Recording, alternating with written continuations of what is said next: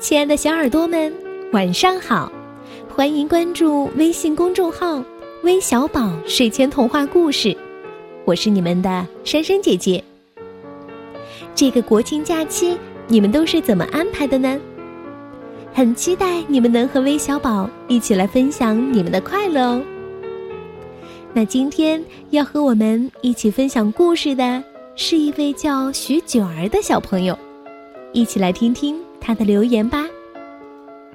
橘子姐姐、珊珊姐姐，你们好！我想点播一个雨伞的故事，因为我十月三日日就过生日了，我的哥哥尚宁哥哥也要跟我一起。哇哦，原来明天是九儿和尚宁小朋友的生日，那珊珊姐姐就把这个。鼹鼠和雨伞的故事送给你们，祝你们生日快乐！同样也要送给喜欢鼹鼠的王玉诺小朋友，一起来听听吧。小鼹鼠藏在地底下，今天它钻到外面来，会看到什么呢？看，小鼹鼠钻出来了，它看见了这么多漂亮又好玩的东西。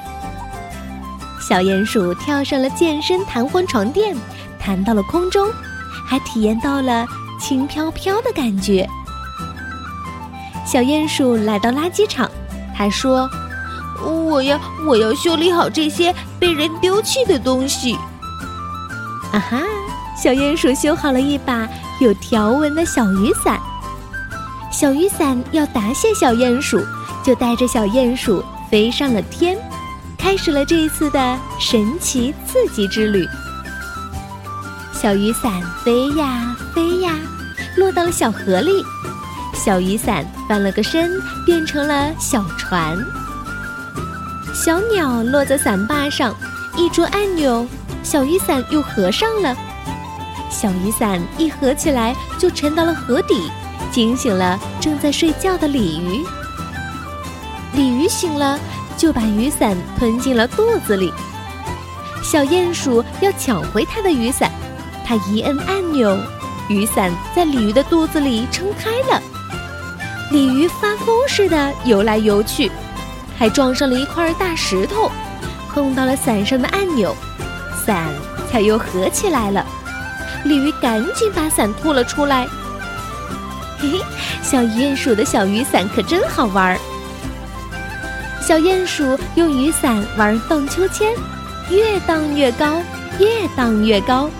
它看见了远处的草地，原来草地上有把大伞，大伞下面有人在卖西瓜。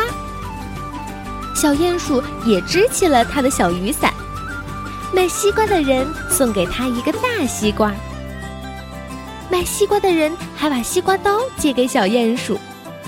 小鼹鼠高兴地吹起了口哨，好朋友们都来吃西瓜了。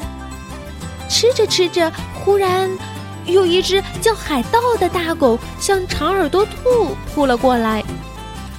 小鼹鼠转动小雨伞，迷惑住了海盗狗。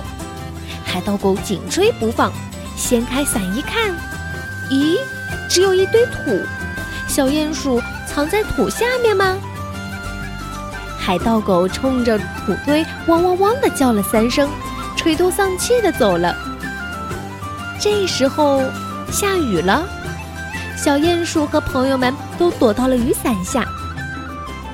小鼹鼠修好了小雨伞，小雨伞也在回报它。宝贝们，故事中的小鼹鼠。他的天真、好奇、富有爱心、乐于助人，是不是都给我们留下了深刻的印象呢？当然，这也是值得我们学习的。好了，我们今天的故事就讲到这里了，咱们明天再见吧。